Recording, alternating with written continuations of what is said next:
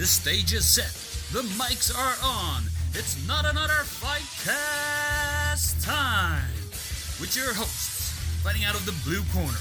This man is a former fighter, the voice of Brave Combat Federation and Clan Wars MMA, the great and powerful Phil Campbell. Fighting out of the red corner, this man is a former fighter and now one of the best coaches in mixed martial arts, the one and only Andy the Icon Burrow. Ladies and gentlemen, welcome along to not another fight cast with myself, Phil Campbell, and my co-host Andy Burrows. Andy, how are you, mate? Not too bad. Again, thank you very much, folks, for all the support we've got. Our last episode with Danny Core has been absolutely awesome. The, the replies that we've been getting for that, all the feedback has been greatly positive. So if you haven't had a chance to listen to it, and this is your first time listening to the show, please go back and give that a listen too.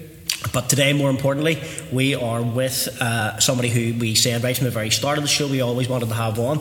Um, a friend of ours, um, a former training partner of mine, and also one of Northern Ireland's most important martial artists. And we are here with Mr. Andy Taz Young. Andy, how are you? I'm good, guys. Thanks so much for having me. And, uh, you know, it's, it's a great podcast you guys are doing. That's a cracking start, isn't it? it's very goody. Um, where, where to start? Where are we right now, Andy? T- talk, tell us a little bit about uh, the, the space we're in right now. Um, so we're at the academy now. Uh, that's run by Mike Summers. So he's got a brand new state-of-the-art facility here, um, kind of near IKEA, B and Q, up Holywood Exchange area. Mm-hmm. Lovely area, massive big space here, and it's uh, it's great to see. Like there's a lot of fantastic academies popping up, and and this is um, this is some spot and I'm running a few classes here along with Mike's Brazilian Jiu Jitsu and Connor Davis's Muay Thai, and uh, it's great. And there's there's so much talent coming through the doors. Like coaching, you you do as you say, you're doing a lot of coaching here. Was coaching something that you always wanted to do? Was that a natural progression for you? Was that something that was always kind of floating around in, in the back of you, back of your head? You know, and even in the early days of competing, or was it something that you kind of fell into perchance? Yeah, I mean, like obviously being a lifelong martial artist, you know, I mm-hmm. mean, five six years old starting you know, I had a lot of goals in the back of my head, and you know, eventually I was working with Nora Kasharian, a Kaiser. are yeah, yeah, yeah, and fantastic the, wrestling coach. Yeah, yeah, yeah, and uh, with all the mindset training and stuff that he, he's involved with, you know, one of the first things I, I did with the first um, sit down uh, talks with him was just to write down a lot of the goals, and you know, it was to you know go so far in the MMA career, but also to teach and pass it on, and I think it was Arnold Schwarzenegger that was saying some of his like reasons and, and uh, things that he's done that's, has made him successful. It's just to give something back. You know, when you get to uh-huh. a certain level, give it back. You know, so you get yourself proficient in skills, pass it on and teach it on. You know, and that's something that you know always excited me to be able to share the knowledge and um, uh-huh.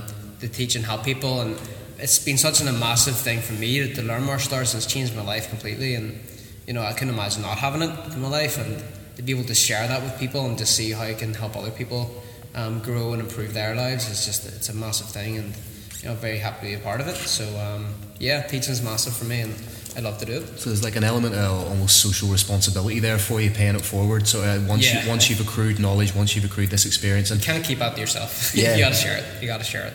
And was, so. was it um, a seamless transition into coaching, or, or, or was it because great fighters don't necessarily make great coaches and vice versa. You know, great coaches aren't necessarily some of the best fighters that you've ever heard of. Was it a seamless transition, or did it take you a little while to find your own specific coaching style? Because you've been coached by some of the best guys mm. on this mm. island, in the UK, in the world. So were you taking elements from them, elements that you liked, or how do you develop that coaching style? Yeah, I mean, like I said, I've, you know, I've travelled around and. Um, you know, trained with a lot of different people, and, and obviously my head coach Rodney Murs mm-hmm. taught me so much, and uh, I've always wanted to make sure I'm the best coach possible, and it, yeah, it's just keeping to the, the, the, right kind of mindset of like leading by example and you know all this type of stuff. But I knew I wanted to coach. Didn't know exactly when. Um, after I came back from uh, Team Alpha Male there a couple of years ago, I was set to have my first title defense over the summer, um, but unfortunately I got injured. So with that, I realised I just spent all my money on Team Alpha Male. I was counting on the money from the fight of the summer to keep me afloat. When that fell through, I was like, shit. there's no money in the bank account. I've got nothing, nothing to get an income, and I didn't. I mean, it wasn't like a prideful thing, but I didn't really want to go back into the kind of personal training side of it. I thought. Yeah. Sometimes you need that hunger to be like, right now, how am I going to? Driven through necessity more than yeah. More I thought, else, look, yeah. I, I wanted to go professional, full time. You know, after winning that world title, and I want to make sure I'm true to that. So, best way around that is for me to be, and be teaching. So it was a good knock, a good kind of uh, catalyst to get me into teaching. So I decided then that'd be a good time to set up my own place, and I started in Newtownards, which is my hometown that I grew up in, Mm-hmm. and uh, and just started building that. And then you know over time I've expanded it. You know Bangor and Belfast, and and just working my way up. But uh, yeah, the the timing was right, and the more I teach, the more I learn about myself and you know, it's very, very difficult at the start. I gotta say because if you're starting with fresh guys, and no one's ever thrown a punch before. Yeah. there's so much you take for granted. Yeah, just just the the, the, the, simple things. Yeah. Of, you know, keep keeping your And hands it to the chin. or- so much aware, and that's what a lot of people say. Like when you teach, that's where you really improve. That's when you start to learn more. That's when you start to Um, learn. That's what I wanted to say to you there. Um, whenever I stopped competing, it was very difficult for me to move into coaching. Mm-hmm. Genuinely, I fucking hated it. I just it wasn't for me. I didn't think it was for me. And and I what did you hear about it? I just didn't like the whole environment of it. I was so used to being the guy on the mat listening to somebody else. It was difficult for me to transition to hoping that other people would listen to me and maybe take on board what I said as, as something that would work in reality. Mm-hmm. And I think we were still in that mindset of that this isn't this isn't real. You know, that is this actually going to work for real in a real life situation, a live environment? And when whenever it came down to coaching that for me, I was like, shit, these people are actually going to have to pay attention to something I say, and what I say or do may or may not get this person injured if they believe me, and that was probably a big part of it for me. And I just genuinely didn't like it. I didn't like that aspect of of martial arts. It was not something I ever wanted to do, and I, f- I fell into it. It's essentially public speaking too. Pretty much, yeah. I'm a pretty confident guy. I would always class myself as being supremely confident in my own ability at the time. But I didn't. I didn't feel confident doing it. Now I do. Now I've, it's sort of it's grown on me quite, quite I suppose like a fungus in some weird way. it has grown on me. But I, what I see with somebody like you, who was at top, you glossed over something there. Danny Core did this as well after I won that title. You were two-time world champion. So tell me about your first world title. That was BAMMA, wasn't it? Uh, first one, it was out in the Ukraine. Oh yes, the Ukrainian incident. Alexander Barabash. Yeah, that was, that was crazy. And, he- and he was he was legit. He was coming in four and zero as essentially their guy that they wanted yeah, to build. Oh, oh yeah. you think- came in as a massive spoiler there. Yes, I think I was talking to Joe McColgan soon after and he was like, "Fucking well done." You know, he was kind of getting offered to go over, and he was told by his management at the time, "Was like they're basically trying to get you over to lose type Yeah. of thing, so don't you know don't take the bait." But at that point, I was pissed off because I lost that world title to Randy today. I, I didn't, Which you didn't lose. lose. No, you, know, I didn't think you yeah. lost it. Anybody who watches that and has eyes doesn't think you lost It that was fight. so frustrating, but you know, it was a good push to you know, like I said, I, after It lit that, a bit I of a fire like, under it." Yeah, Yeah. it lit a fire, but that's one of the biggest problems I had with BAMMA. It wasn't five round title fights; it was three. Yeah. Mm-hmm. most of those title fights that I lost, if there were five rounds, like it would have been a different story. You could- you- as you know, your your cardio is something that you know, I think you pride yourself on. You, you've always been able to last in a fight. You've looked as fresh in the first round as you have in the third, fourth, or fifth. Yeah, I can be quite a slow starter though, so it's always my later rounds. I'm generally more switched on, mm-hmm. you know. So I think five rounds suits me. You And built for championship fights. Yeah, and Barabash fight that was a five rounder. So I was like, this is great. I've got. I just there was a sense of peace. I was like, I got loads of time in here. This is great. Mm-hmm. And then finished them in second. You know, and it was just not having that time constraint in my head kind of helped me. I think so. Again, I was pissed off. I was like, I want to make sure. Like I knew I was a world champion. I was like, I want to go out and Yeah. make sure I get it. So I was a crazy experience with Ukraine. I was going to say, how weird was Ukraine? I was nuts. Yeah. In what way? Like, Uh, fuck. I mean, me and Arnold dos Santos. Oh, was just went the two of yous, wasn't yeah, it? the two of us went out, so it was just so funny. But I mean, we arrived and they had cameras and stuff in the, the airport to follow me out to the cars, and the car was frozen solid. So the guy picked me up had to do a full karate chop to like chop off the ice, like the door. Um, and uh, it's famous, I think, because uh, beer is cheaper than water out there. And uh, Did you avail of that after the fight at all? I didn't have time. No, of course, I was very annoyed about that. Um, but when we got there, there was no water. Like we could not get water. Like there no because we were in a hotel in the middle of nowhere, and we just didn't have water. Um, like it was not available. Like it was we had to go into an off license to get water, and the water was triple the price of, of beer. So it was very expensive. it ended up being very expensive. But I luckily I brought some coconut waters with me, so that kept me going. But you know, eh, ah, Jesus Christ, it was there's so much I could talk about with it because I mean it was that cold, minus ten, but it was a very very like chill. I've been in minus ten before, say skiing, but this is a different type of temperature. This was me and Arno went for a little walk to get some sightseeing done. Within ten minutes, we're like, we have to turn back here. Like our hands were shaking, our like eyes were closing over and getting icicles. It was terrible. There's underground shopping centres. You know, it's just too cold in surface. That's crazy. It was just nuts. But I mean, the whole thing was just crazy. I mean, I felt like a real celebrity too because we're getting driven around, going to shopping centres and shopping malls and doing all publicity stuff. Mm-hmm. And it brought us to their sponsored restaurant, and we're getting fed and pictures taken and. And that they had a you know after a weight cut you know you know Sandy as well and yourself though that you're so hungry like and you just want to eat. And I was about to take a bite of my first food after the weigh-in and they're like no no let's get a picture. So I had three or four people like stopping me mid bite just to get a picture.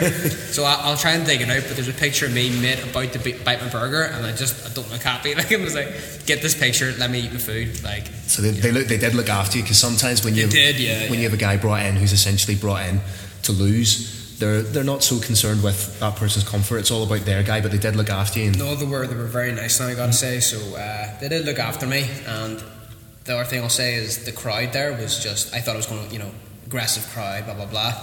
We got there and the fight started, and we started to go out watch some, and it was silence. It was crickets. It was just nothing. It was kind of like a Japanese crowd. They're Yeah. very famous for that. Absolute silence, and they're just watching it. And then every now and again, like, they would just But an educated crowd. And then, yeah, very educated. You know, it would just like I said, it'd be silence, and then clapping, and then back, and they're just watching it again. And it was just What's that like as a fighter though? So you you know fighting over here, you're used to say you you fought in the Ulster Hall, you fought in the Odyssey, Yeah. uh, you fought in some of the biggest venues on the island. Uh, We're quite raucous crowds, you know. You, Mm. What's it like going from that to then a crowd that are essentially silent? Yeah, it was it was such a strange, eerie feeling, you know. But you know, I, I, walked out and the crowd could have been more supportive. I think, like I said, they just respected anyone that was stepping in there, and they gave me a lot of love and stuff walking out. And uh, but I just, I Barabash was just a wee bit too full of himself, and I, I was excited to be fighting undefeated fighters. It's, every undefeated fighter I've fought, I've finished, which is quite interesting. But um, he walked out and he was trying to do the whole McGregor thing, and like I was like, this guy's just an idiot.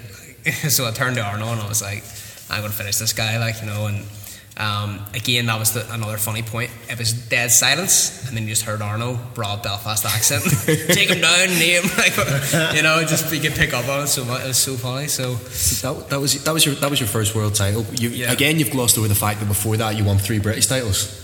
yeah. So what what kind of a grounding did that give you then? that definitely built so much momentum and confidence on myself. And uh, again, after my second, I, I guess you can go into it. I didn't really want to talk about it too much. Um, the, the British first title, British title fight uh, was against BJJ black belt uh, Spencer Hewitt. Spencer Hewitt, yeah. Yeah, and Good uh, boxer too. Had legit Yeah, boxing as yeah. well. But I basically near enough broke my hand. The ligaments were gone in my, my hand, so I couldn't feel my right hand. But I was so at that point so hungry to fight, and this is my first British title opportunity. So, you know, I took Was it. it UC MMA? UCMMA, and like I could not throw a right hand. And the even in, after the weigh-in, the photographer came up and shook my hand, and he had this crazy grip, and he just went and squeezed my hand, and it just kind of bit my lip. Afterwards, like, well, that's broken again, that's gone. so yeah, so I fought and just pretended to use it, and I tried it once or twice and threw it. And I was like, oh, it's a bad idea. But um, fought on, got the win, and then And that was a full three rounder as well. yeah, yeah, yeah. And then my MCL went on me on my knee, and then I fought um, Luis Gonzalez for the mm-hmm. second British title fight very soon after. I think it was a month later, and I was very lucky because that hand was gone for that Hewitt fight, but the pre-fight medical was very basic, so I never picked up on it. Come spin around the BC MMA for that title fight, uh-huh. and they had Safe MMA down there, and they fucking grabbed my hand and they just squeezed it and did all the stuff to it to make sure it was fine. At that point, it had healed, so I was okay. But I was like, if this was the you know a month, month ago, not a chance. chance. So I was so lucky. But uh, yeah, that knee kind of went in that fight. Um, the guy went for a footlock, and I felt my knee pop, but it was he was rocked at that point, and I was going in for the finish, so I just sucked it up and, and finished him in, in the second. But uh, after that, I was kind of hobbling, and uh, Rodney said, "We we got you because of that win there. We're getting you a title fight against uh, Sade." I was like, I, "I'm going to have to check on this knee. Like that was that would be three fights in three months, three titles with these injuries going on." So we postponed it, and uh, it was set for when was it?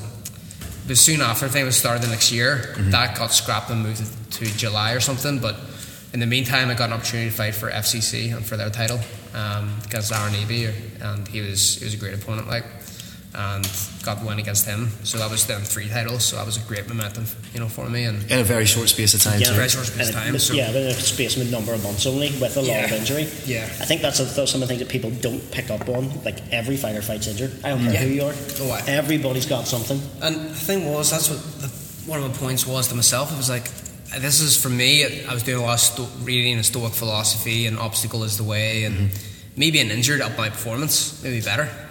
I was like, I can't go in relaxed and complacent and dance around. I've got a broken fucking hand. You have to be I switched have to on be switched. Yeah, on. you can't you can't leave anything Yeah, to I chance. have to be so careful, and that adrenaline's firing. You're so you know smart, so that helped me perform. Whereas if you all go in 100% fine, you're like, no, I'm going to be amazing right now because I'm 100%. Then you get very lackadaisical in there, and that's what's happening. Yeah, you can't be too relaxed. You, you No. say you spend a lot of time reading, like philosophy. You've touched on Noric as well, helping you with my same guy works with Jeff Hall as well. Um, and Jeff learned all about him as well. A good wee bit in his YouTube video about how much it, it, it m- molded his mind, especially for the last fight he had. You talk about like your mindset, you reading a lot of philosophy, yet your nickname is Taz. Yeah. Let's be honest. It is like There's a the- duplicity Yeah. Yes, it is like the most unsuitable nickname for anybody I have ever seen in MMA. Uh, there's there's worse nicknames out there as well, though. Andy. no, no, I think it's great. No, don't get But- me wrong. I think it's a class nickname. But I just think it does not. It doesn't suit you because you are literally like one of the most zen individuals. Yeah. You are able to crush injuries basically with the power of your mind. Go through, fight with broken hands, come out with three titles. Yet those aren't the actions of somebody who is reckless and crazy like the Tasmanian Devil. It's clearly not. It's somebody who is considerate. very who's zen. Tasmanian devil, very zen. Zen devil. Wait, the Zen, yeah, Zen devil. devil. You see? Oh, were, there we are. were, you, were you always this sort of? Were you always this kind of a cerebral fighter? No, and, no, no. And then And what was the genesis for that? Then Th- what, this- was, what was this the point where you thought, you know, this is maybe something that I need to implement uh, or to supplement my training with? Yeah, see, this is the thing is that's why I love to be able to teach and pass on a lot of these these things that I've learned in my career because it's a full, it's almost a full circle thing, but it's a massive journey, and it's only because I came from a point of very low confidence, very low self esteem, very low. Um, Say cardio, very low. All these things were so low, it got exposed, and I was like, I need to correct this. You know, mind frame was very low, and I was like, I need to, to fix it. So then I seeked out philosophy I seeked out, Noric, you know, I seeked out guys to help. And because of that, then, it, it got me on the flip side of that, where now it's a strength. You know, I mean, I would at start of training like um, years and years ago. I, I'd be physically sick before going to training sessions. I was that nervous. Oh, really? Just to go and train. I think that's I think that's going to surprise a lot of people to Yeah. Yeah, like that. that's what people are surprised by, and that's what I said when I started teaching. I was like, guys got very nervous going in and training and this, and I was like, I would be sick before going to sessions. I was that nervous, you know. Before competitions, it was it was terrible, you know, and it ended up coming full circle and then being like, I'm I'm sleeping in the locker room now. I'm so chilled out and mm-hmm. all the rest of it. So it's only when you get pushed that far that you have to be like, right, I need to change something here, and then you seek out the, the remedy to it, and then turn that into a strength. Have you been able to use that now? Whenever you're coaching others, have you been able to pick mm-hmm. out that trait that you had? Because Yeah. I, I can definitely see traits whenever I'm coaching people. I can see traits of Oh, what yeah. I was like in certain people, and I'm Yeah. like, oh shit, I feel it's sorry just for it's that just guy. being totally honest with people. It's like, listen, like we're all human beings. So if you're telling me you don't feel any nerves here, and you've got this big fight coming up, then you're lying to me. Like, so Mm-hmm. tell me how you feel. You know, are you doubting your skills or ability? Or are you are, you- are you focused on like I keep getting guillotined and stuff, and I'm scared this is going to happen in the fight, and it keeps playing in my head. Talk to me about that, and then we'll deal with it. Mm-hmm. You know, but if if you're too hidden, you don't talk about fears or anxieties or issues you're dealing with, then you're not going to be able to, to fix that.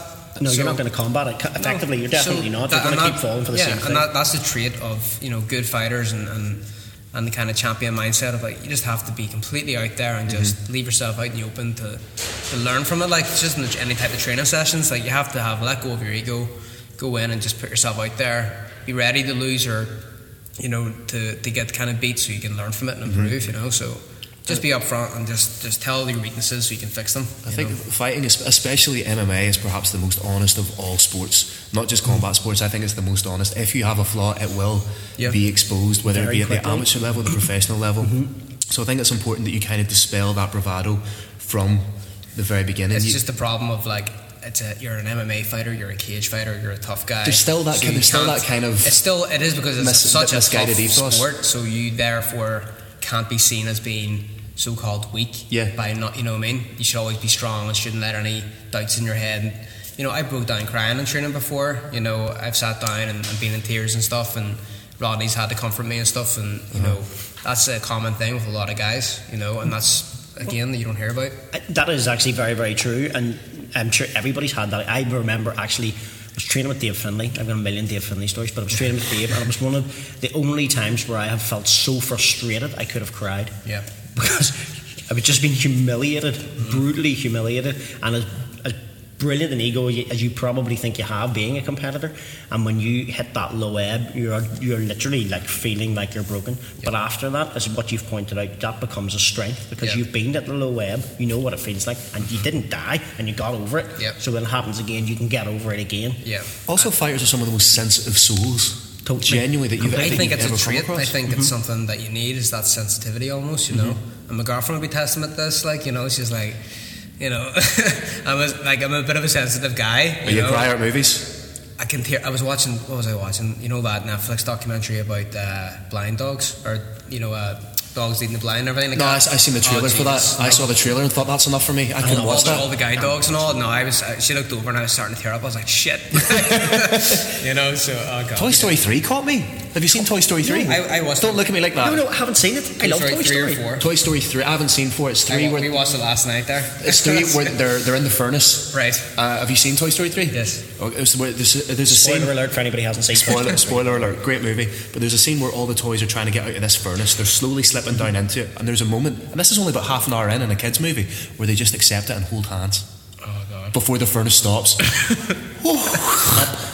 up. Up. Oh, don't get me started. on First up. 20 minutes of Up. Oh, that is no, that's not a fucking kids movie. The It's photo- not a kids the movie. The photo book? Yeah, not a kids movie. Aye, not a kids' movie, but we dig- we digress ever so Yeah. slightly. But yes, sens- sensitive fighters are some of the most It's sensitive emotion. souls. It's just and, and again, like there's so many quotes you can get from Bruce Lee, but like emotional content, and you mm-hmm. need that in fights. And you can't be just deadpan with no emotion. You need emotion. You just need to you know control it. Because Obviously, you, you can't be ambivalent in combat sports. You can't. Everything is, you know, it's all. Everything's on a knife edge. Yeah, Do you know what I mean? means It's, it's, the, ex- the, it's the extreme highs, the extreme lows, uh, the passion, the even the the aggression. Everything's at an extreme. Yeah. So I think that kind of then, you know, it's just a natural process of osmosis. Those kind of things then bleed into your personal life, or Yeah. maybe you have an element of that already, and it just becomes and it becomes more, sports. more prevalent then. Yeah, it becomes. As, as, as that point, obviously, fighting is a peak. It's a massive peak. Oh yeah. So when you're at the top of that, obviously everything is magnified. Everything by far. So whether it's Oh, emotion, whether it's I don't know what, whatever else you're feeling on that time, it is by far cra- magnified. crazy, crazy road. Like so It it really is. it is one of those things people will say like it is a roller coaster, but Mm. you can feel the best you've ever felt in the world, and you can feel like utter shit. It is. It's like just like you know you can say about fights. is you know you win, you you live, and you you lose, you die. It's almost that feeling like Even you know, sometimes in a win, like if, if you have a win and it's not Well, a peak performance yeah, that you want, yep. you, can, you can come away from a Oh, win God, feeling yeah. like absolute I, shit. I, I've had wins and I felt really annoyed, and really pissed off, and I've not felt good. And I've had losses, and I felt I felt good. I've been like, fuck it, I fucking went out there like that. Ronnie said, if I was like, Yeah. I lost it, but I was fucking proud of myself. And you didn't get the decision. Everyone, yeah, but everyone was kind of giving me compliments after. Saying, Yeah. oh, you won that, blah blah, blah, and great fight, and, and that was great. It felt like I felt like a win. Mm-hmm. Whereas I've won fights and they're like, you just fucking stalled there and blah blah blah, and you're getting criticised for it, you Yeah. know. So yeah, that, that's the thing. And again, Nork Conceran, he what he pointed out to me after he ended up being in the corner for that FCC title fight, and uh, Aaron was a jiu-jitsu guy, and I ended up taking him down the last round, getting him into an arm triangle. And I couldn't get the finish. And afterwards, I came back to the locker room and I was fuming. I couldn't finish it. So I was trying to drill it and figure out what I was doing wrong. And I was just angry. And he's like, no, no, no. Don't attach that negative emotion to your win. So you were talking there about not attaching a negative emotion to a positive experience because you'd, you'd won the belt. That's, that's, that's a huge moment for you, another title win, but you were still attaching this negative notion because you hadn't necessarily finished the fight. Yeah, and it's that, that psychological thing of attachment of a negative emotion to something that should be positive. It taints it, taints it quite a lot, mm-hmm. and that was a great lesson for me to learn. Is you know after the win, celebrate the win, take a, a week or two, and then analyze what could have been improved.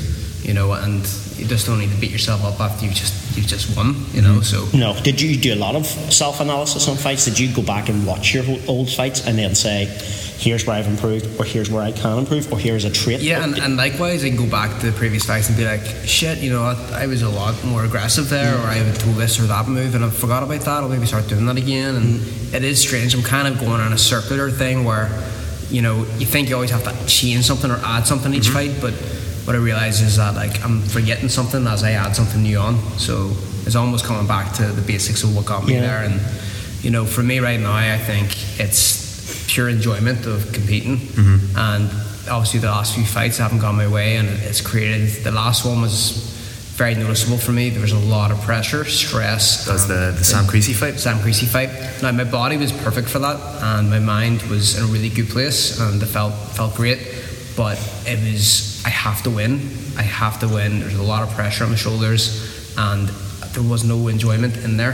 Mm-hmm. The, The whole process wasn't enjoyable for you. Mid, you know, mid fight. There's fights I've been in before, and I'm smiling. I'm like, yeah, let's get this. You know, and, mm-hmm. you know, and there was none of that. It was just let's just go out and go through the, the motions here of what I've shown myself to do for this, and it felt like work. All the training sessions felt like work, and it wasn't. I'm doing this for pure passion and love of this, and I want to compete for fun. It was I have to do this for a career, and How do you change that then? How do you change that mindset? well, again, it's something I don't think you can force, and that's what you mm-hmm. say. You know, I, I say to people that want to compete, like, are you hungry enough? Like, I think that's hunger is the key.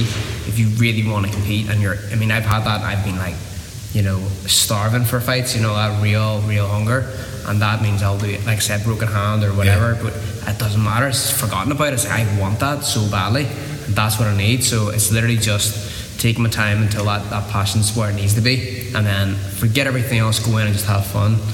And for that fight in particular game plan was, was great going in but Creasey moved different. He moved kind of karate style. Mm-hmm. And when you do a game plan and it works like mine worked perfect on boxers and kickboxers and Muay Thai guys and that's what most people fight as that's type of style but I wasn't doing it with karate practitioners and their movement was just so different And he's It threw me and he's built differently. He's a Yeah. straight. He's his body mechanics are a little bit strange, just- especially for 125. yeah Where and- that fight? But was that, That Cage was Warriors? Cage, Cage Warriors, Warriors. over England, yeah. Yeah. And as well as that, every fight I watched, he came forward, took the guy down, did his grappling. And this fight, he went in the back foot and he did like karate point style fight. So Yeah.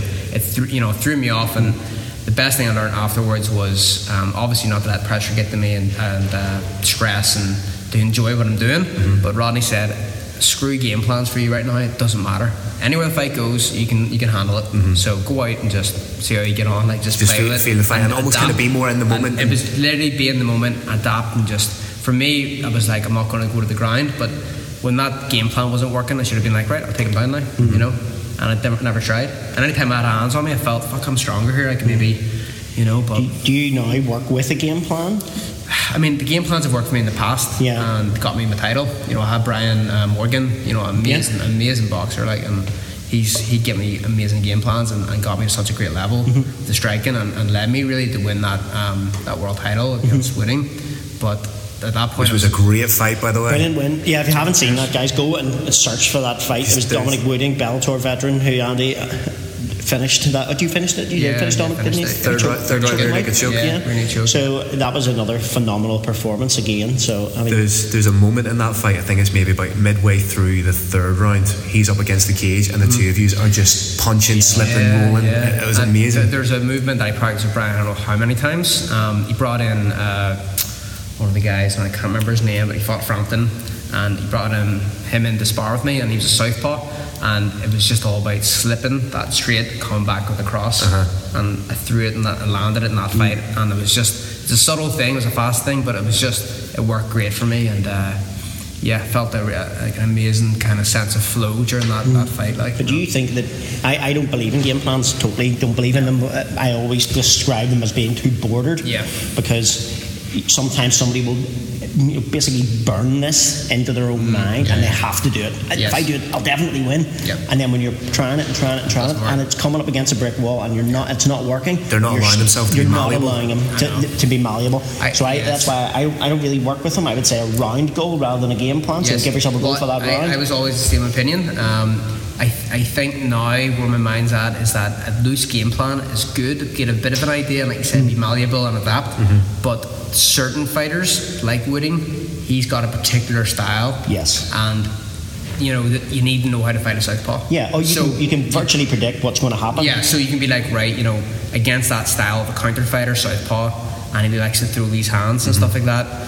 It's better to drill that just in case, you know, and rather than be like, I'm not going to even worry about it. I'm just going to think about other stuff and just do my own thing. So there's there. an element of There's muscle element- memory attached to it? Yeah, I think you need to drill a game plan to, to a certain extent. But even even not, just something simple, not rely like, on it. Yeah, Yeah. even just something simple like not stepping into there straight, as opposed to where you would have been slipping, you know, unorthodox fighters. Yeah, yeah, yeah. So it was just awareness there. That's all it was. Building awareness of the opponent you're facing, and then to play into where you've got the most leverage. And uh, you know, and like I said, I think that was exactly spot on with the last fight. Got pulled too much of in the game plan and, and wouldn't adapt quick enough in there. Yeah. Um, and then with too much pressure on my shoulders, the best performance enhancer in my mind is fun.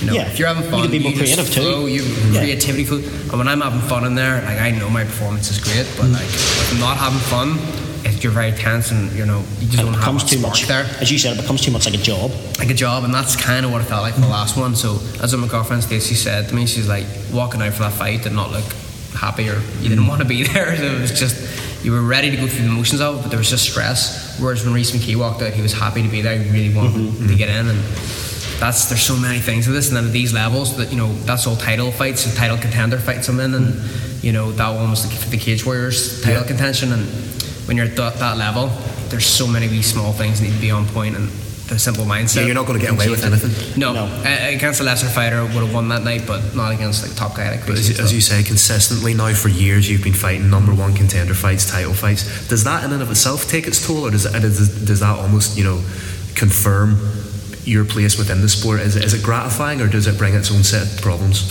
Yeah, I mean it's definitely gratifying. I mean it's nice to look at the career and be like, you know, fought some top guys and I've had all these fights. I mean that was. I can't remember what it was, like seven or eight title fights in a row or Yeah. something, and always different countries. I was fighting That's pretty so- cool, like- and, and that's that's something I've kind of came to say now is that records are for DJs and titles are for champions and like just the all these things and stuff that, that kind of keep your mindset there. And the thing is, I you know I've lost those last few fights, but my confidence hasn't wavered at all. Like I uh-huh. feel I feel great. Like I feel like the best technically I've ever been.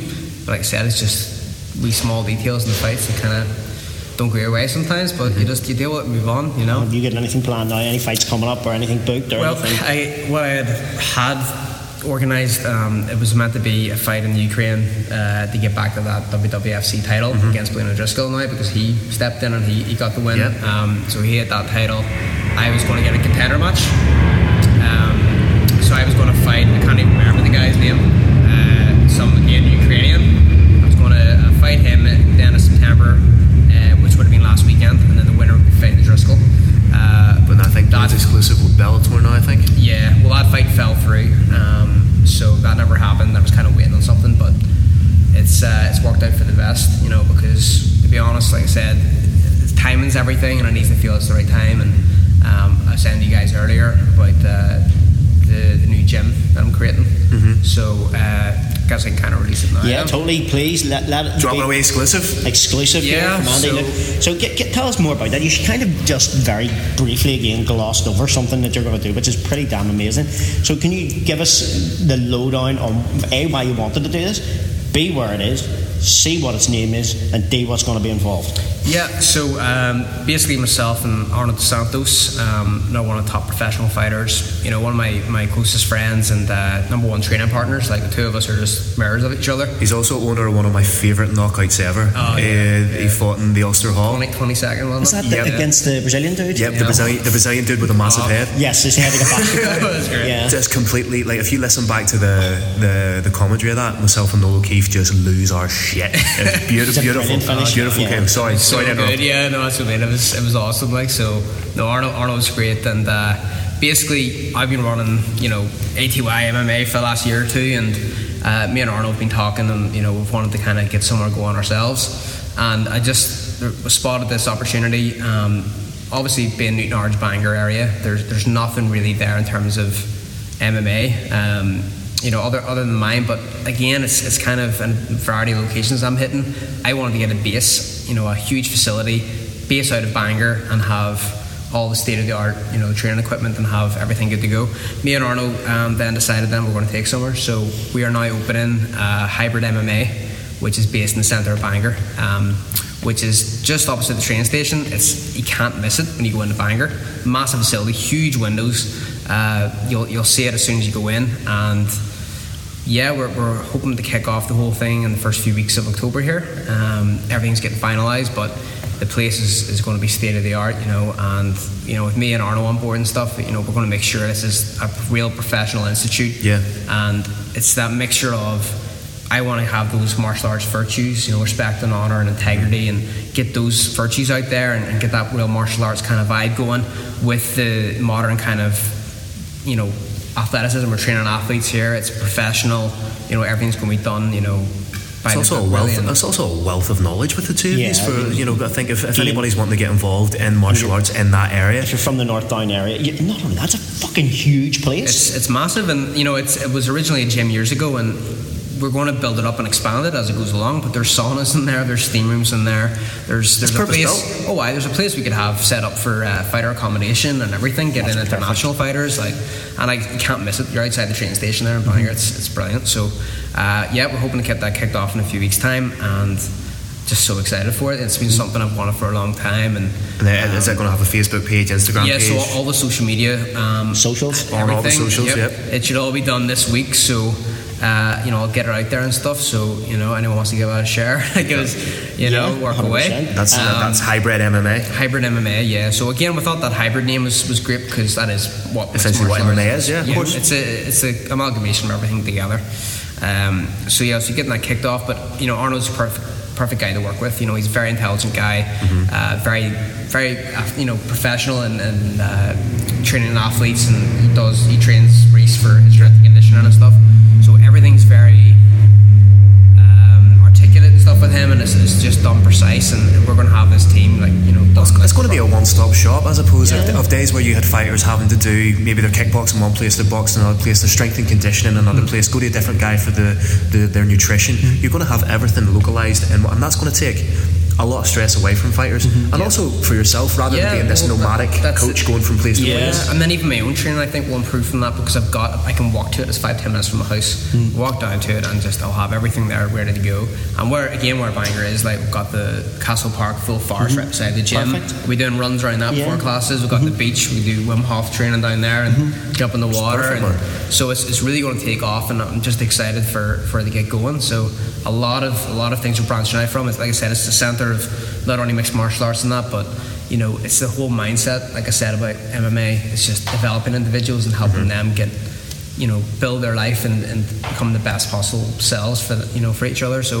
Uh, Mindset training, you know, um, get guys doing Wim Hof breathing and, and things that they help with meditation, mindfulness.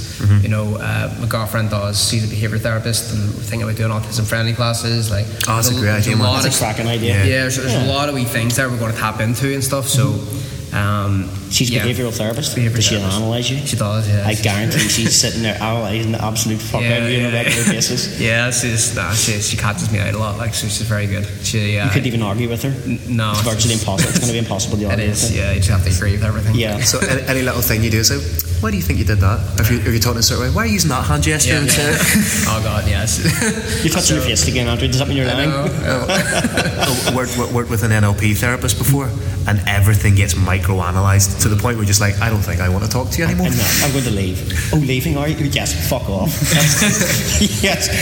No, that's. ve- It sounds absolutely amazing. And Phil did say, like, both yourself and Arno have uh, an absolute wealth of knowledge. And right, very at the very start of the show, you said, like, you know, it's about paying that thing back to people, paying Yeah. forward the, what you've been given. Yeah. And here's a perfect example of doing it. Plus, you're doing something that you love, and you're giving back to your local area. Yeah. You're giving back to the MMA community as a whole. Yeah. What, is, what does that mean? Does that mean that you're going to stop training with Rodney, or you're going to No, no, of course, no. I'll, I'll not be stopping training. Obviously, Ballymena you know, it's always been a hike to get up to, but it's been I've enjoyed that because, and a, thing I'll do as well. And our wee trick is just it's an hour drive to get up there. I'll use that hour to be productive. I'll, But that hour's yours. That's That's hour's mine. So I used to just be thinking about what I'm going to do when I get there, what drills I'm going to do, what techniques I'm going to do, and then the hour back I'll analyze everything while Mm-hmm. I'm driving. But now, the, you know, I'll do that, but I'll also have say audiobooks on. So after your drive up there, I've read a book. You know, it's, it's Mm-hmm. so you do that that drive four or five times a week, you can get through quite a few books. What, what sort of books do you read? And, and do you, Again, kinda, you do you use Audible? Uh, yes, yes. You got like Audible, or Yep. you know, got some good YouTube kind of speeches and talks, and What what sort of give us an idea? What give us a book that you're reading? It, um, so you got the Atomic Habits, right? very good. Um, the Obstacle is the Way is probably my favorite by Ryan Holiday. The Obstacles, The Obstacle is the Way. right? It's it's phenomenal. You know, I, I can't speak more highly of that book.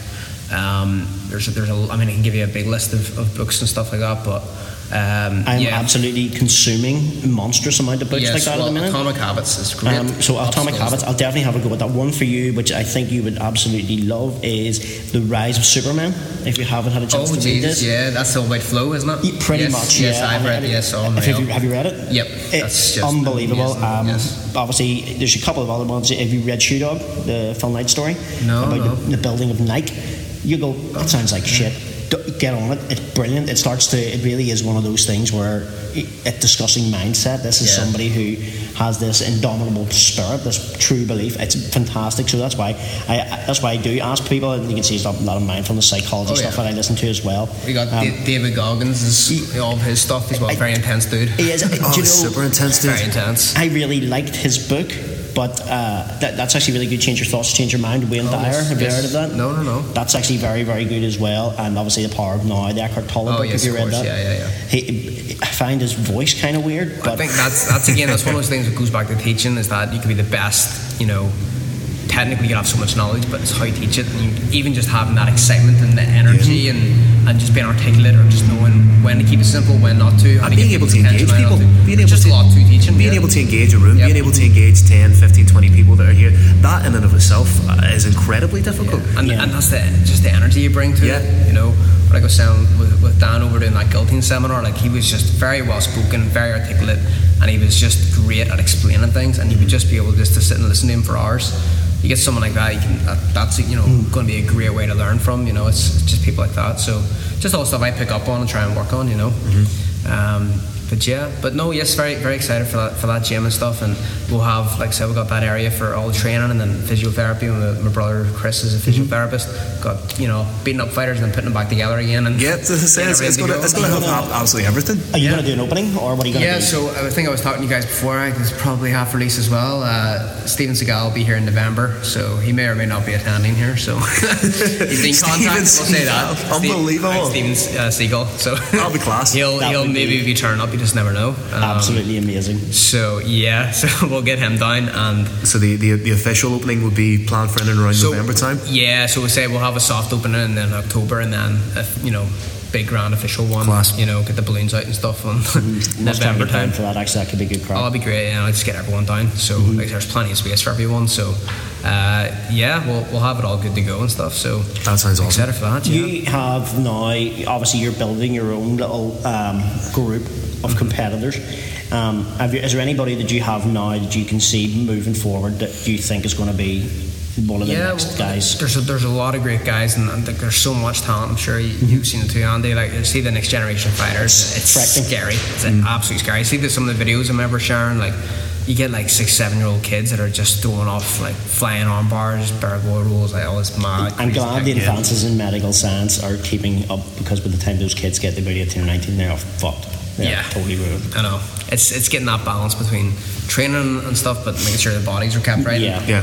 Um, but I'll say that you know the likes of Joe Beck and stuff was one of my, my top students, and Had a great fight against uh, Yeah. Ushi, Ushi Fox. and Crack he's man was another like brilliant massive fight. prodigy, and, and that's the thing is that like you have Joe and you look at him, you're like he will smash everyone, and then you realize, hang on, there's other prodigies out there too, just like and they're constantly fighting each other. So And they're kids, essentially. Yeah. What is he, Joe? 19 now? Joe's uh, 19? no, he just just turned 18. He just turned 18. 18 years Yeah. old. That's terrifying. So 17 that ocean fight, and like yeah, the two of those guys. It a brilliant fight. But that's what I said, Joe, and he was confident enough. That I was like, I'm not giving you an easy fight. I want to give you a test. Yeah. If you if you're lacking confidence, I'm not going to give you a, a killer fight. You're going to get one that is going to make sense for you. But if you want to test yourself and you're in a good strong state of mind, then you know you need to take fights like that. And that was a great fight and opportunity for the two of them, and they had a great war. So I think what said the most about that fight was that was one of the fights that people were talking about after the show. Yeah, mhm. They didn't go, the level oh, did you see? The And that was the first fight Yeah. on the card. First yes, fight of the it card. was, yeah. So And it was everybody afterwards was like, "Holy shit! Did you Yep. see these two? Yep. And I was like, they were absolutely unbelievable. Yeah, he's coming off a loss, but he's enhanced his reputation and even that's further. what we're saying know? before. Loss doesn't mean everything. It's, Yeah, just, no. it's the performance, and that's what I say to the guys. Don't focus on winning or losing. You focus on your performance. Just perform at your best, and everything takes care of itself. Mm-hmm. And the, the you know performance is based on your preparation. So prepare your best. It gives you the confidence to perform then at your best. You know, so you know if you cut corners, you know, You know, you're- uh, you'll get found out. Yeah. I always, Yeah. I, You I- can't hide in a cage. No, you can't can't. hide. No, No. there's nowhere to fucking hide.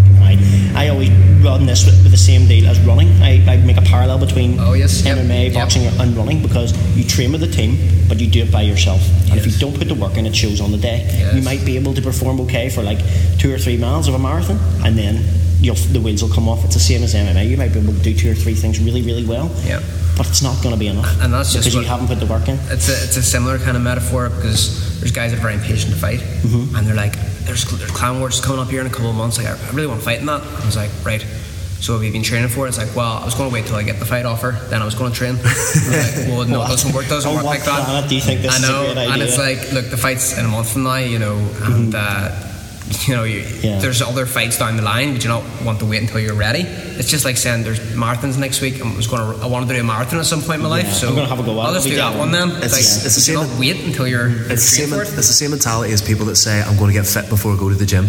You love that. That puts I my love that. head It's the number one. I love think that. it's the number one thing. Like, You tell people to come down and do some training with you. Oh, I need to get fit You get first. fit first. You get not in fit, shape, you know, you when get fit by training. Yes, and Yeah. it- people obviously know the psychology of a group training environment. There's something that, as a coach, you'll pick up on very quickly. The psychology of a group training environment. People get better together faster. Yes. People know that because you'll latch on to somebody who's marginally better than you Yeah. or marginally worse than you, and they will pull you along. Yeah, And, uh, that's how that works. It's, it's again human beings. It's just natural insecurities and stuff, and there, there's nothing wrong with it. Like I'm sure I've been there myself. It's just they want to wait until they feel very, very confident themselves, and then they can come down. And you know, it's very scary to come down to first class. And, Oh, without a shadow of a You doubt, know, yeah. it's just- As you like Sunday mornings, we spar on Sunday mornings. Oh. I still get nerves. Yeah. Going on a Sunday Yeah, morning, yeah. knowing that, I'm, knowing that, just knowing the type of guys we Yeah. have in the gym. Like we have it's Troy just- Gibson. Fuck off. He's, uh, did you know Troy at all? No. He's Oh, big, man. big, big, six foot four or something. Oh, just oh yes, I think I know. keeps you at the end of his punches, Oh, and then every so geez. often just wheels a body shot into you. Absolutely I- terrible. punched There's an me the leg, inevitability right? about This it. is disgusting. True. We were body sparring, and he punched me in the leg, and it was so fucking sore. It's like a dead leg. I was like, oh, you fucking It's like a dead leg And then straight away, body shot. I was like, that is totally unfair. You're 12 feet tall. Stop it. It's really depressing. He's supremely tough. But he's one of those creatures that we were just discussing, this Yeah. new breed of athlete. He's like who- 22 or something. Yeah, Oh, who God. literally, I guarantee, if he decided to play snooker tomorrow, he'd be amazing at snooker. Play darts. He's fighting uh, fighting Sean McCormick on the next Clan Wars Yeah. for the I think it's the super lightweight belt. I think it is. Super welterweight, Super it? welterweight. As I was saying, Troy's fighting Sean McCormick uh, for one of the Clan Wars belts. See either off the top of my head, it's either the, the super lightweight or super welterweight. But that's again an example of two young guys. I think it's, they're both 22 and huge lads with unbelievable talent. You know, uh, Troy himself is a former Clan Wars champion. Yeah, Sean is incredibly talented. young possibly a future Clan Wars champion. So that's that's uh, you know an unbelievable fight and just speaks to what we're talking about about the young amateurs coming through who are so well rounded uh, that you know when I was 22, I wasn't competing on Wars. Yeah, yeah. I, I suppose whenever, whenever I was 22, I was, was competing in Cage Wars, actually, which was at the time probably Europe, European most prevalent MMA show. But you were never that talented, and there wasn't anybody there that talented. I don't care who you were. You probably saw a glimpse of somebody, and I could put people into that bracket. Like, uh, remember, you ever see Joachim Hansen fighting? Oh yeah. Uh, When Hellboy. watching, yeah, when watching him on Cage Wars at the time, thinking he's pretty damn talented. Yep. You know, but now looking at these people back, you know, going back in time with this mythical time machine that I obviously have, you can clearly see that the guys of today are far in advance of what these people are. Again, this is one of the coolest things that I, I think about MMA is that you can get the best training ever. You could be a black belt in BJJ Mm-hmm. and like just the most amazing guy in every style of the sport and an incredible fighter, but you can't train hard.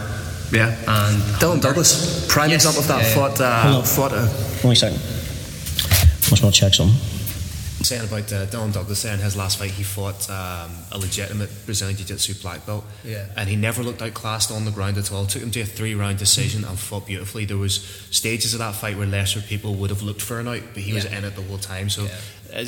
that's not really something you can teach that heart, that level of endeavour. Exactly. So is that just something that's Dylan's got amazing heart, so he does, you know.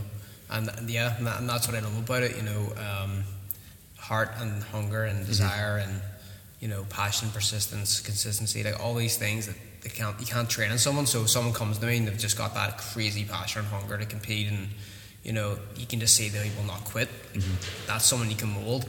Whereas you give guys that are naturally talented, they get very lazy, they get very full of themselves. And that's a dangerous path to be on. Like so, yeah, definitely. It You know- dominated to them leaving or Yeah. quitting because they Oh, didn't get to the, the level that they thought they would get to so fast, and they automatically think, well, then it's maybe not for me because talent comes naturally. It does come Yeah. naturally to some people. yeah, yeah, they're just naturally inclined. Some Yeah. players to do well. And I, I think it doesn't matter what they choose to do. Talent can come naturally. But you can see these people are also prone to getting bored very quickly. Yeah. And then either deciding it isn't for them or walking away, or they get a first hard day, Yeah. and that's them done. Exactly. We've all seen it. We've seen it happen time and time yeah, again. and it's a very dangerous thing too. If they are getting told by everyone, "Fuck, you're the next big thing, you're very talented," Mm-hmm. there's pressure on your shoulders now. Like you know, if they lose, that's all crumbling down. You know, there's it's tough thing. Like we're all human beings. Like a lot of people really do crumble, and everyone's expecting you to win, and you're expected to do well, and you're expected to do this. Yeah, living up to that can be very difficult. You know, so I'm sure that's something you've had to deal with in your career, especially in Northern Ireland with the MMA community being mm-hmm. so small, tiny, everybody yeah. knows each other. Yeah. Have you ever had to deal with th- that almost the weight of expectation when it comes to your competitive career? Yeah, well, I mean that was that was a good thing for me. Like I started out the pro career with a few losses, albeit it was the But you're, you're, fight, you're, fight, you're fighting guys at featherweight and lightweight, like Yeah. Brian Moore, Decky Dalton, Yeah. Phil Pot. Yeah, Yeah, you're not fighting like you're not fighting anybody there. Yeah. isn't. You're not getting eased into professional ranks there at all. No, you're no, no. So I, that was a tough kind of start to it. Like, but yeah, no, for sure, it's just just one of those things you got to deal with and move move forward from. But yeah, it's just keeping the confidence high, and making sure that you know there was never really too much pressure on my shoulders because that set me off to be like, well, not that I'm expected to you know not necessarily get the win, but uh-huh. there wasn't high expectations like you're. You you have to win this fight, or like we're just expecting you to win it. It's like they're tough fights. We don't know how it's going to go. Yeah, but I, I also talk about fighting Decky Dalton. Decky Dalton is one Yeah. of it, it- he it just seems to have been around forever. And Yeah. Decky, I'm a massive fan of Decky's. And Decky's not even 30 yet. Was he 28? Yeah, I think he was 27, 28. He is fantastic to watch. Um, so, what was it like fighting somebody like Decky, who is obviously incredible at what he does? I was terrible. No, I mean I tell you again, like you know, And the fight was at 66 kilos as well. Yeah. you know, you're a natural 125 fighter, and that fight was at 145. Yeah. Well, the, the kind of the story is, you know, I won by knockout in my last amateur fight. Um, Michael Centud knocked him out, and everyone was buzzing over that fight. And I was like, I was at university at the time, and I was like, That was the French guy? Yeah. Which was essentially, you say an amateur fight, it was essentially semi pro. Yeah, sure. The Cage Wars fight, you know, probably you know, remember that second fight I had at Cage Wars. Two, well, ten minutes before walking out, I was told elbows are illegal and you can. there's five minute rounds. That's a pro fight. And, that, That's and I was like, okay. and then we came out, I got elbowed twice in the face, got angry, and then knocked him out. But it was, it was a totally different, you know. It, it, it- That was the way it that's was. one of those weird, like weird things about what MMA used to be. People won't catch on. The Wild West. Yeah, it Yeah. kind of was a Wild West. And then you had weird you way. had Pro B, Pro C, C, yeah. rules, and also the first three fights were Pro B, so there was no there was no elbows. Uh-huh. So it was very strange. And, I think there it were was four pro- minute rounds yeah, as well. Pro C was there was no head strikes in the was, ground. it was or a something. very strange time. See, in fairness, I thought all that was a big, massive pile of shit. Yeah, it because was- it it, just confused everybody It so much because people thought, well, wh- why? And I don't know if we were the only ones doing it in Northern Ireland. I don't know. I don't think. I don't. It I, was I, very strange. It was. It was a silly idea. Yeah. I thought it was a silly idea. No, it was. because you're not going to mold anybody. You're not going to make anybody a star. You're just confusing the fuck out of the fans. You're going like, is this? Why is is he not it? elbowing him in the Exactly. head? And Yeah. then the next fight, people are getting elbowed. And then I had a fight when I, f- um, I fought. Where was I was fighting? I was fighting in Clan Wars um, against Paddy, um, Paddy Blight. Paddy Blight, yep. And I think after I, I'm good friends with Paddy now. We actually work together. Um, but he was saying, "Why did you not elbow me?" And I was like, you weren't allowed to, mate. I was, it was pro B. He's like, no, like, I was told you I was allowed to. Like, I was looking for that. So I was like, all right, okay. So, Paddy Blight is another tough dude. yeah, another- he's, yeah, he's tough. He's yeah, very an tough. Yeah. incredibly tough guy. yeah, no, he's great. He's a good crack. Like, Yeah, he's moved to England now. yeah, yeah, yeah. No, he's good crack. You also had a pair of cracking fights with James McLean. Yeah, First yeah. fight, first fight was UXC. Yeah, fuck, I was annoying that. but. That was that was an, another another three rounder. Yeah, Yeah, another yeah, North fight, Korea. Um, I know, obviously, that was a tough, tough decision there as well. But like I said, it was after that it got me pissed off, and I was like, right, I had a Keith Cody fight organised Yeah. two weeks after, and that's actually where the beard came from. so I was really pissed off again. It was a case of, you know, my opinion, I hadn't lost the fight, and it was a really controversial decision. Mm-hmm. Well, know, that's why it was ran, that's why it was ran back fairly quickly. Yeah, yeah. And so after that, I mean, I remember walking backstage. I was like, I'm fucking done with MMA. I'm not doing any more bullshit.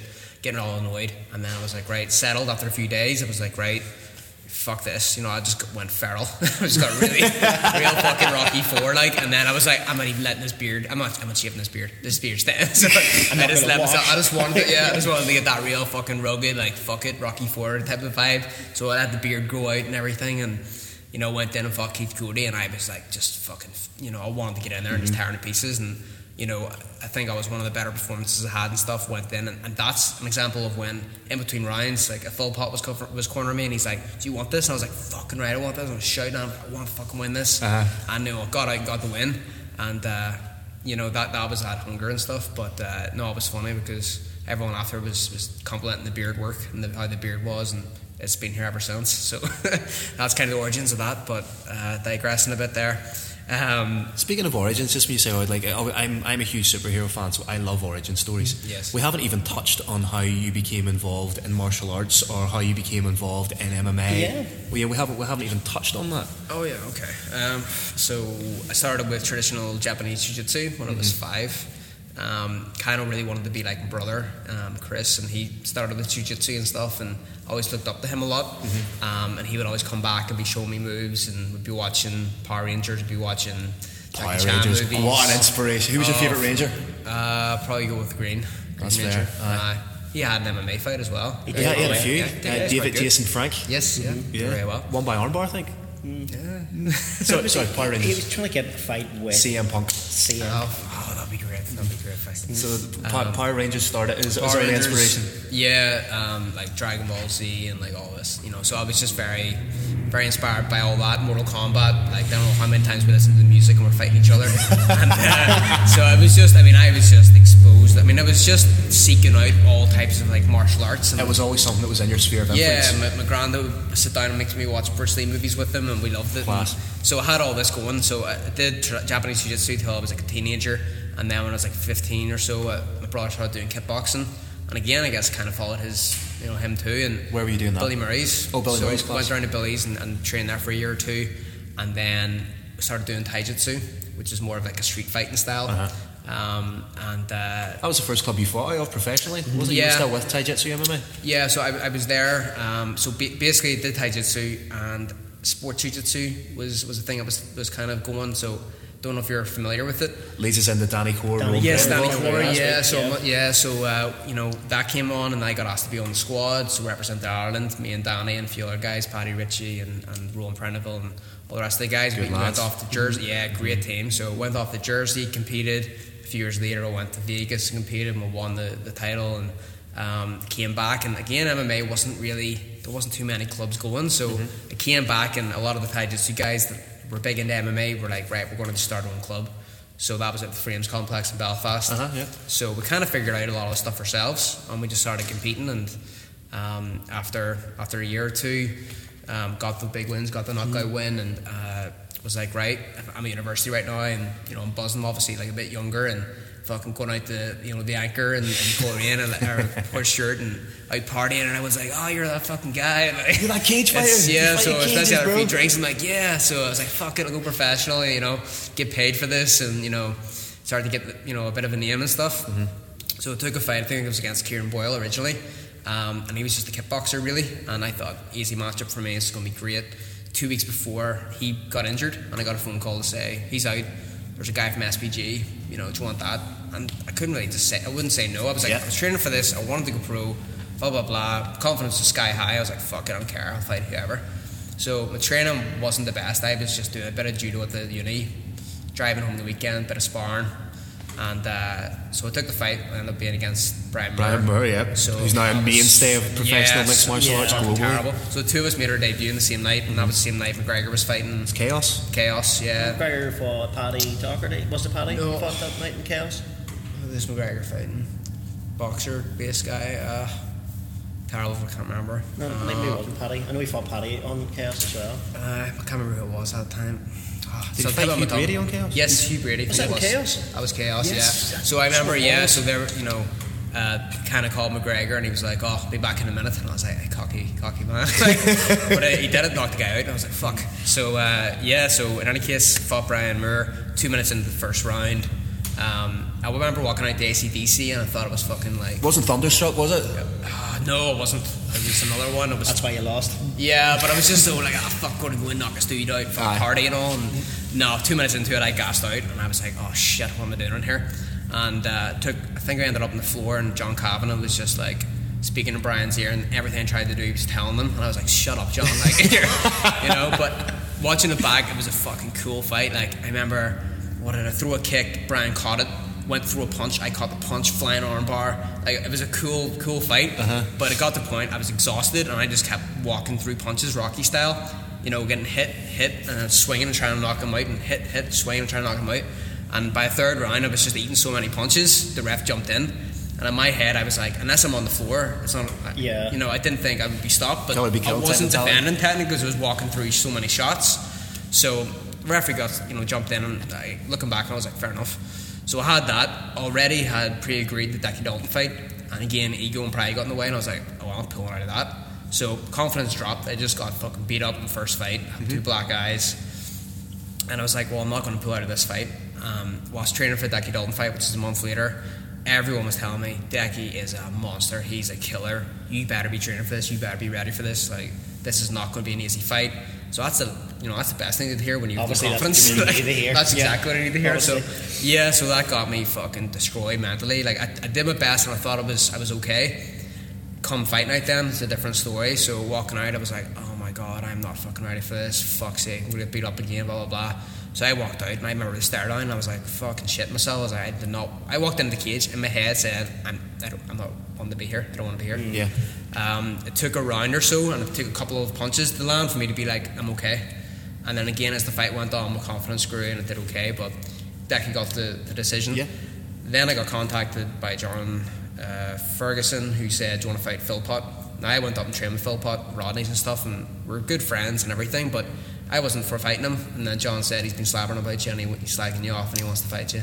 I was like, oh, Just fuck, prop, yeah, I was like, proper promoter carry on. I was like, Yeah. Especially I was when you're young, fine when you're young yeah. enough to be drawn in by Exactly. that. So, um, and then I heard, I think he was saying the same to Philpott, and that's how the fight got arranged. And then I had trained with Alan, and he was a lot younger at the time, a few years back, and Yeah. I was, you know, at this at the time much bigger than him, much older than him, and I was able to throw him around. So in my head, that was Alan. So I was like, I've, I've been fighting these monsters. I'm going to drop down a weight division and fight Alan. Easy, easy fight. Little did I know, like obviously Alan improved leaps and bounds, was an absolute killer. So went into that fight at bantamweight, felt great, felt relaxed. You know, two three rounds in, it was you know it did quite well, um, but I kept giving my back up, and then by a third round, Alan got a takedown. I spun round, he got a great rear naked choke and won. And then you know Rodney, like it was a really nice moment because he actually ran over to me first. You know, give me a pat on the back and was blah blah blah, and then went and picked up Alan because he really felt for me, I think, as well. And then we celebrating with Alan, and um, afterwards it was like we need to train together. So um, again, this is quite a long story, but No, go ahead. We've got uh, time. that was that was me 0 and 3, and I was like, "Fuck sake. So I took myself off to uh, Orlando, Florida, by myself, and I said I needed to get away from everything. Six week training camp at the jungle. Um, Mike Lee, Seth Petruzelli, uh, Johnny. Yeah, Seth. yeah, Johnny set me up with that. So Brazil to Seth. Seth. Seth yeah, Petruzelli. so I was I was cool, man. Like I was a big fan of Seth too. So I was the guy that so, so single-handedly cool. closed an organisation when he beat Kimbo, Yeah, Elite right. XC. Funny Yeah. Seth story. We were fighting on Cage Wars in Portsmouth, first ever cage show in the United Kingdom. So Seth comes over and he's staying with Johnny, and uh, Seth turns up with this suitcase about the size of this couch growing. Like this giant bag. Like, what the fuck is in this? So he starts opening the bag and he pulls out like a blender, a juicer, and all these like household appliances. Yeah. And I remember Lorraine, God rest Lorraine, um, saying, Seth, what, what, what, what is this? Why have you brought this up? And he goes, I didn't think you guys had these things. Like, what, what? You didn't think you had fucking electricity? Oh my god. and he, he did. So I can't remember what we were doing. We were out somewhere, Johnny and I, and we came back to the house, and there's Seth just sitting in his dressing gown with Lorraine watching Friends. this is one of like the toughest human Toughest beings. guys, yeah. yes, beyond tough human being. And obviously, Yeah. you've met him. He's, he's hilarious. So, oh, he's brilliant. We were going over in the plane then, so and this shows you how long it was ago. He had a camcorder, which to me was like what a wizard has. You like a fucking magic wand. It was an amazing piece of kit. So he, he was just going, Will you see this? Will you see this? It was basically just like videos of girls with their tits out, clearly. and there was this guy, he must have been like a thousand years old, sitting beside us in the plane. Seth has the camcorder going, Here, mate, look at this. Showing this old guy uh-huh. all these pictures of girls. It was brilliant. Oh my God. He's just He's hilarious. character, Like, he's right? absolutely brilliant. No, I love him. Like, so, Yeah. no, I What was your time like training there? That was so great. I mean, again, at the time, the sport didn't have, we had a purple belt. It was the highest grade, I think, in the country at the Yeah. time, and there's not much really here that in terms of MMA. Went over, walked in, beautiful, huge facility, massive cage, massive mounted area. We had freaking Mike Lee, amazing second, third degree black belt. You know, had Seth black belt. We had like always black belts, always. I mean, it was amazing. The guys were like, you know, Seth's like, fuck him, and like train for free. So I was there for six weeks, free training. And I was in that gym three times a day, and I just loved it out there. It was, it was awesome. Did it reignite the fire a little bit? Because did, coming, yeah. coming off three, My- you're my- bound to be dejected. Yeah, and that's what I'm saying. My confidence was low, and I knew I needed that, and uh, that was a good igniter for me. And whilst I was away, I, I contacted Rodney and said I want to join.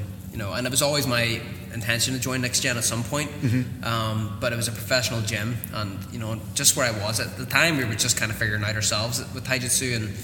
It wasn't a full time academy, you know, a professional gym at the time. So being Rather- rather professional, than- I needed to make Yeah, the change. It was a hard thing, but Rather than training each other to have an yeah. actual head coach. And that sometimes happens a lot when you need to move gyms. It's you don't want to hurt anyone's feelings. You know, it's just But you, you gotta look know, after yourself. You have to you, after you need yourself. the right environment. That's all. So Of course. you need a full professional training, you know, uh, center, and, and that's the one that it was. It was a nice fit for me too. It was, far, it was far away being Ballymena, but it just felt right. Just the ethos of the gym. I just got on well you. with everyone, a good ethos, and I just it I just don't think you could good. not get on with Rodney. He's No, probably he's- just one of the nicest guy. life's Yeah. Oh. really normal, nice human He is, beings. he is. And, uh, and he was one severe competitor too. Oh my like god! he was. It was just you know wrong time. If he had been around, you know, It's one of the right now, OGs of the Jesus. game. He really, he was a, a serious dude. I remember him beating this French guy on. Do you go to this? Was one of the shows that we. I can't even remember what the name of it was. It was in the Europa when we fought in the ring. Um, he fought this French guy, and the French guy literally looked like he was chiseled out of black granite. It was just.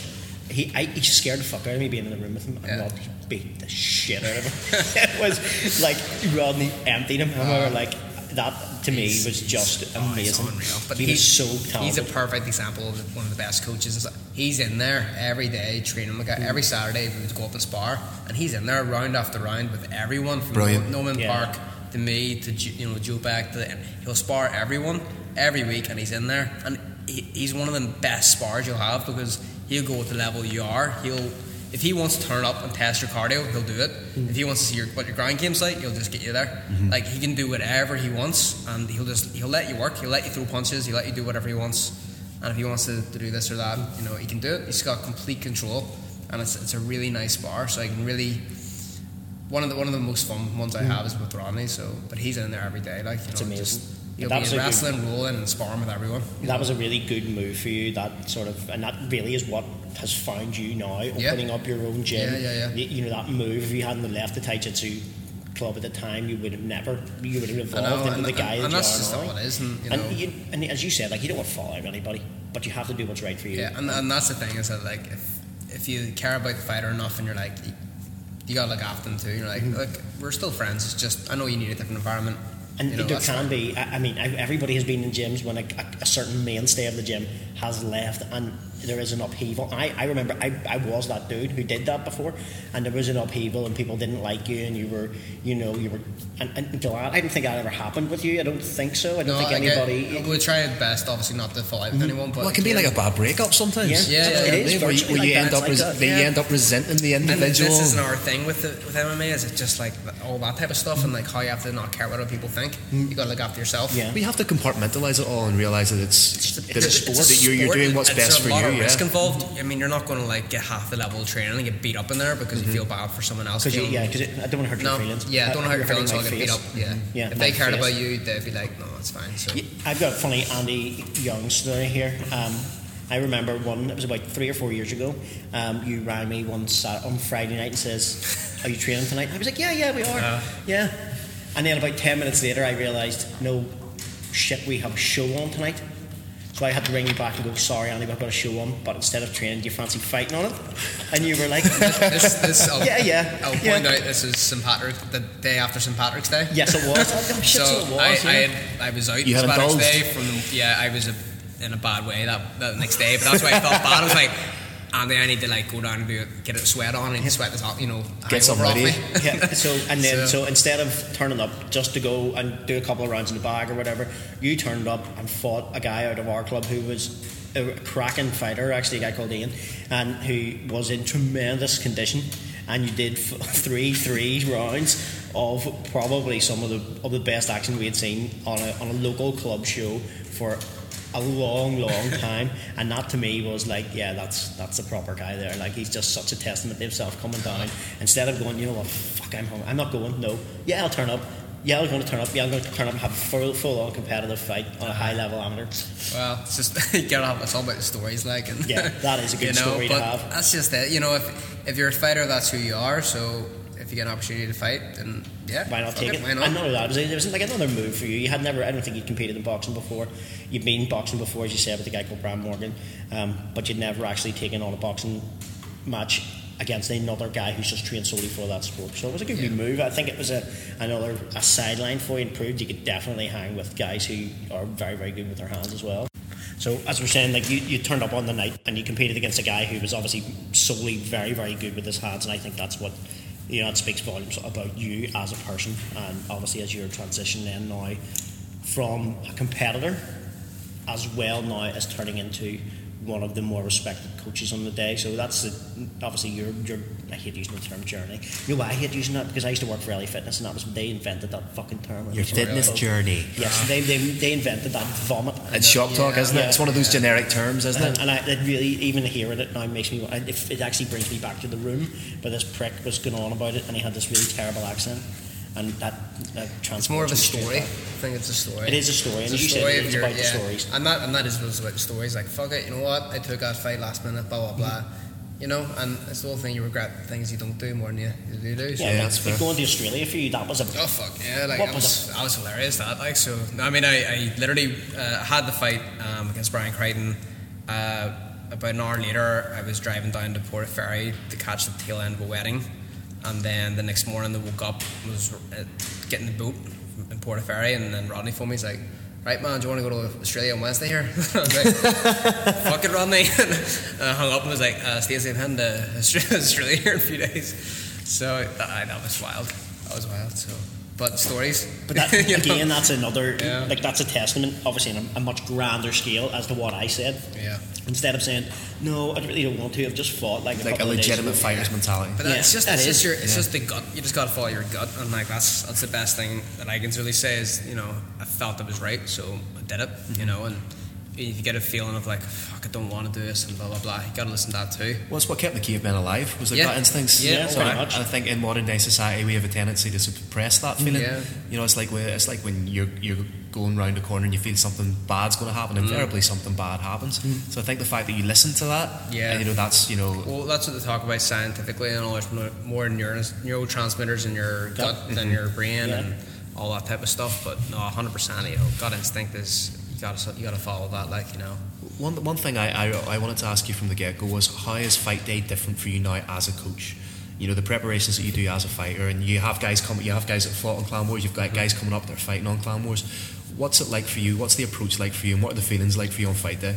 I guess it's trying to empathise a lot with them and make Mm-hmm. sure that you know they're obviously feeling their, their best, but again, it's honesty, and people are still scared to say, "Listen, I haven't, I don't feel too good today. I'm a wee bit nervous," and Yeah. they're still. And again, it's an age thing too, but they're still a wee bit scared about it. And uh, I'll say about Joe, for example.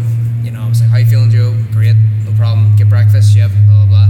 And then I found out after he didn't have any breakfast, his nerves were a wee bit up. He didn't really feel good mentally, and mm-hmm. I was like, if I knew he didn't have breakfast, for example, I'd be like, "Sit down and eat this." Yeah. You know, and then he, he kind of started to gas out towards the end of the fight, and Joe should never gas. He's got mm-hmm. fantastic, you know, cardio. And that was a war. That was a great fight. But I mm-hmm. was like, mate, if you had just had maybe that wee bit of sugar before that fight, that could have been inches make a different here, difference here. So Definitely. Was a good learning, pro, you know, process for the two of us. But just to make sure everyone's again honest and upfront, and that can get you a win mm-hmm. just by you know doing that. So How do you how do you feel as a coach when your guys are in the cage? Are there, are there the same nerves that are equate that you can equate to fighting, or is it a different kind of nerves? It's definitely always harder, I think, watching, you know, either watching your friend or watching a, a student fight because you mm-hmm. can't technically control it the same. and you're emotionally invested. You're mostly invested in the guy as I well. think it's far worse. It's definitely far worse. I know, it's, it's Like, very because hard. when you, whenever you're competing, the, the pressure's kind of off. You know what's going to happen here. Yeah. You, you've a fair, that guy's going to try and hit you. You're going to try and hit him. You're in control of what yeah, happens. you're going to try and strangle him. He's going to try and strangle you. But whenever you have somebody in there, as I go back to the start, what I talked about about coaching, you're going to you've told this guy that yeah, you can probably win this, but it's based on what you've told this person, Yeah. And then that makes it worse. You know, and then, and then just and the Oh. corner, and they've said the right things, have done this, the right guidance. You tell a guy to do one thing, he does it, and then Mm-hmm. he ends up losing that because of that. Or Exactly. it's it's very yeah. It's I a find it factors, much like- much more difficult, and I, I, I don't I don't know whether it becomes easier. I see John Kavanagh kind of making this look Yeah. very very and I think Chris Fields. Chris is yes, one of, oh, he's one of the best. one of the best corner He guys. Awesome. So chill that he's, he's he's loud but without screaming, No. and it's all measured and controlled, Yeah, and it's so clear, so- concise. Yes, yes, you can Yeah. hear him no matter what. Like, Yeah. it's, it's all the right, the right mm-hmm. kind of advice.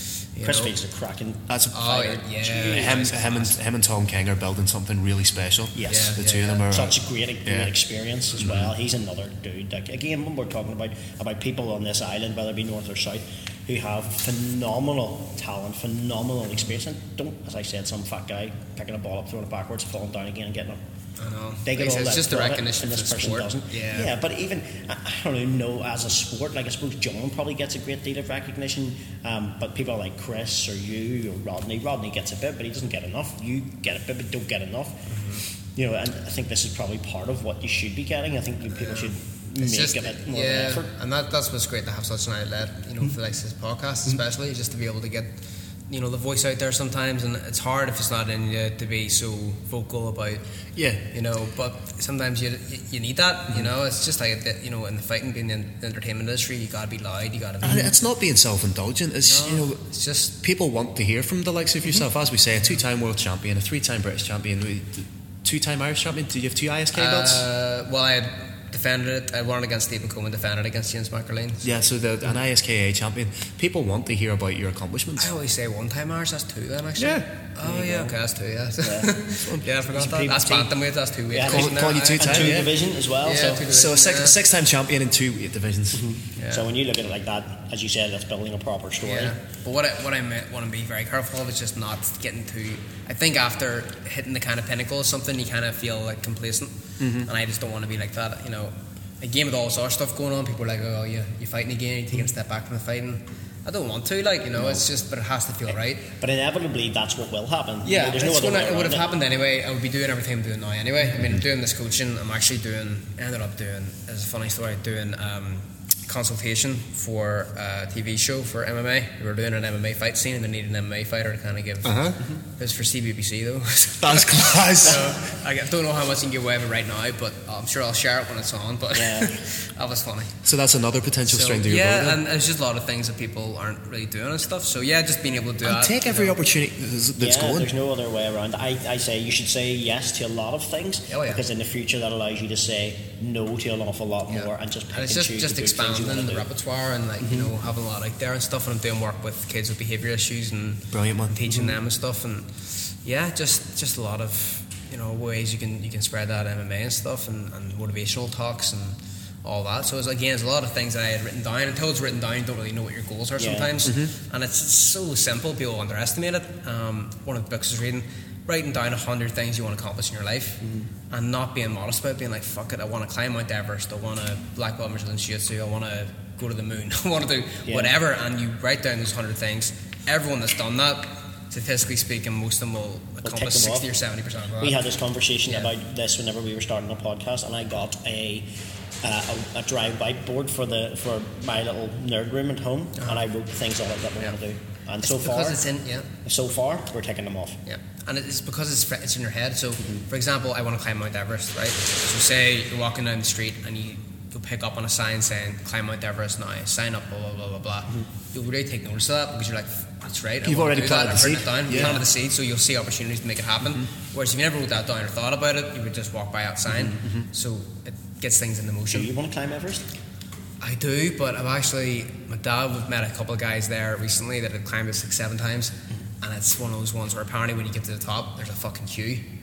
I've heard get, that. and Yeah, everyone's but standing there literally at death's there's- door waiting. there is So- also lots and lots of people who croak on Everest, and you know they don't Oh, pick God, them up. yeah, yeah. They just that, that's it. They don't bring them down. yeah, they have they're just left up there. Yeah, they're just left up there. Yeah, but I and mean- literally become like ice mummies. You Yeah. can look this up. It's fucking It's- terrifying. it's terrifying. There's like you know you could be on the way up. Oh yes, go left at Jimmy. Been dead there for forty. Step over him and keep moving. Yeah. Well, I, I did Kilimanjaro, and one of the, the scariest things was on the way over to the, the, the base of the very summit. Mm. There was a big, massive kind of, I think it's tundra is the correct word, but it's a massive big plain Uh-huh. desert kind of area, and this is thousands of feet up.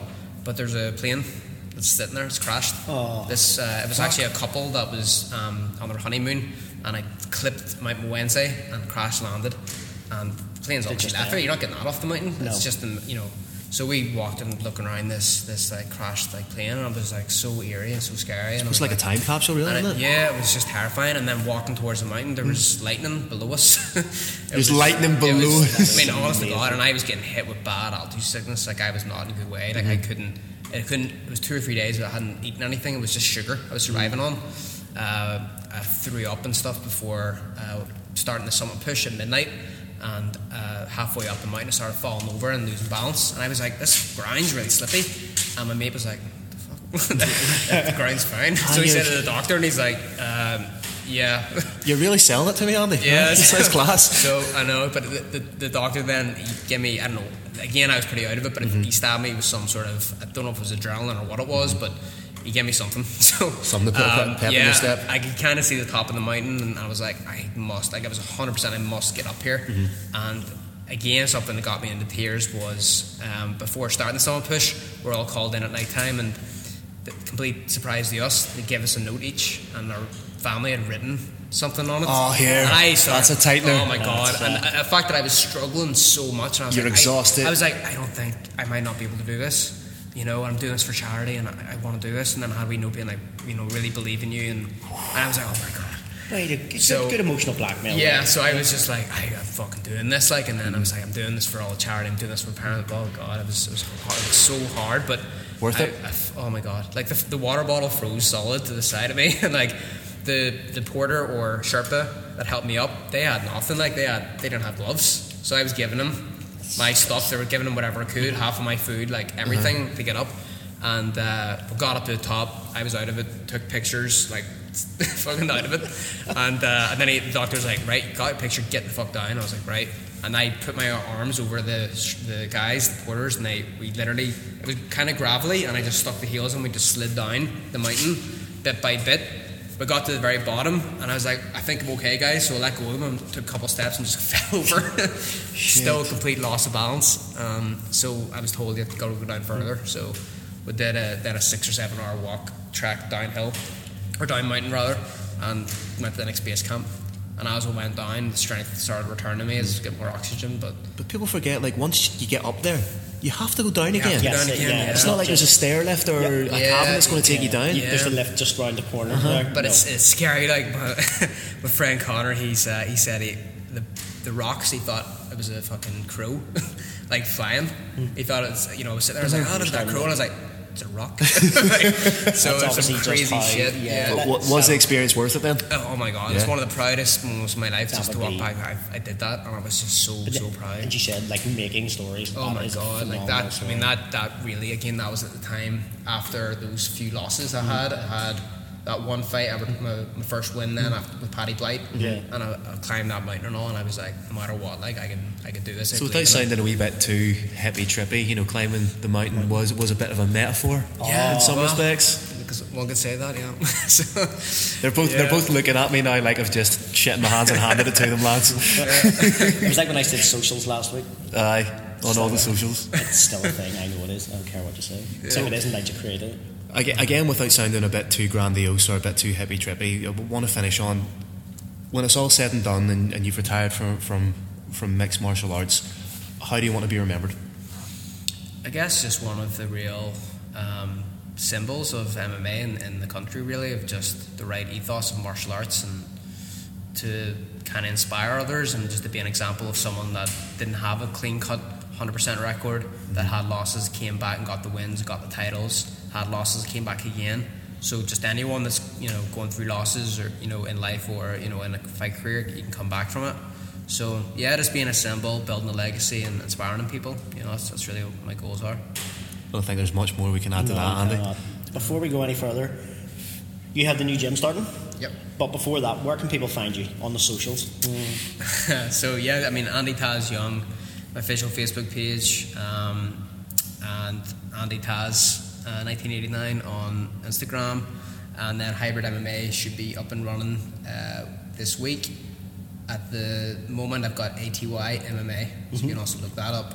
But yeah, Andy Young, you'll, you'll find me somewhere on social media. So give me a buzz, and uh, yeah, it will be it'll be a very exciting time here in the coming months. So Looking forward to the Really opening. looking forward to it. We'll try and get down as best as we can for the Yeah. opening and see if we can give, do anything to help because if there's somebody in local mixed martial arts, to use that term, who deserves the success and who has clearly, clearly worked for it is you and we'll try and help her well, as much as humanly Thank you very much, guys. I'm you know very honored to be on this podcast. You two are, are, are brilliant guys, really good representatives, of everything. And it's you know really love chatting to you anyway. So Yeah. it's great to be able to do it on, on this as well. Thank you know. very much. Um, guys, before it'd be remiss of me not to say, before we bring us to a close, please, please, please um, go like, share, and subscribe. Go back and give uh, Carlos Kramer a listen to as well, and also Danny Core, also Paul Murray. We have had some wonderful people on, and we're just topping this off at the minute with another world champ, which is Andy. Um, we obviously are on social media and Not Another Fightcast on FacePest and also on Instagram as again Not Another Fightcast. Um, we are grateful, completely grateful for anybody who spends any time listening to us. Um, we are over the moon that we've nearly landed on 100 subscribers, and hopefully in a couple of months' time we'll be saying we've landed on 1,000 subscribers. And we can't do that without people liking and sharing and subscribing. And we are very, very cheerful and thankful that anybody does that. So once again, thank you very much, folks. I am Andy the Icon Burrows, and this has been Not Another Fightcast. With me, Phil Campbell. Uh, myself, Andy Young. Thank you very much, folks. See you soon.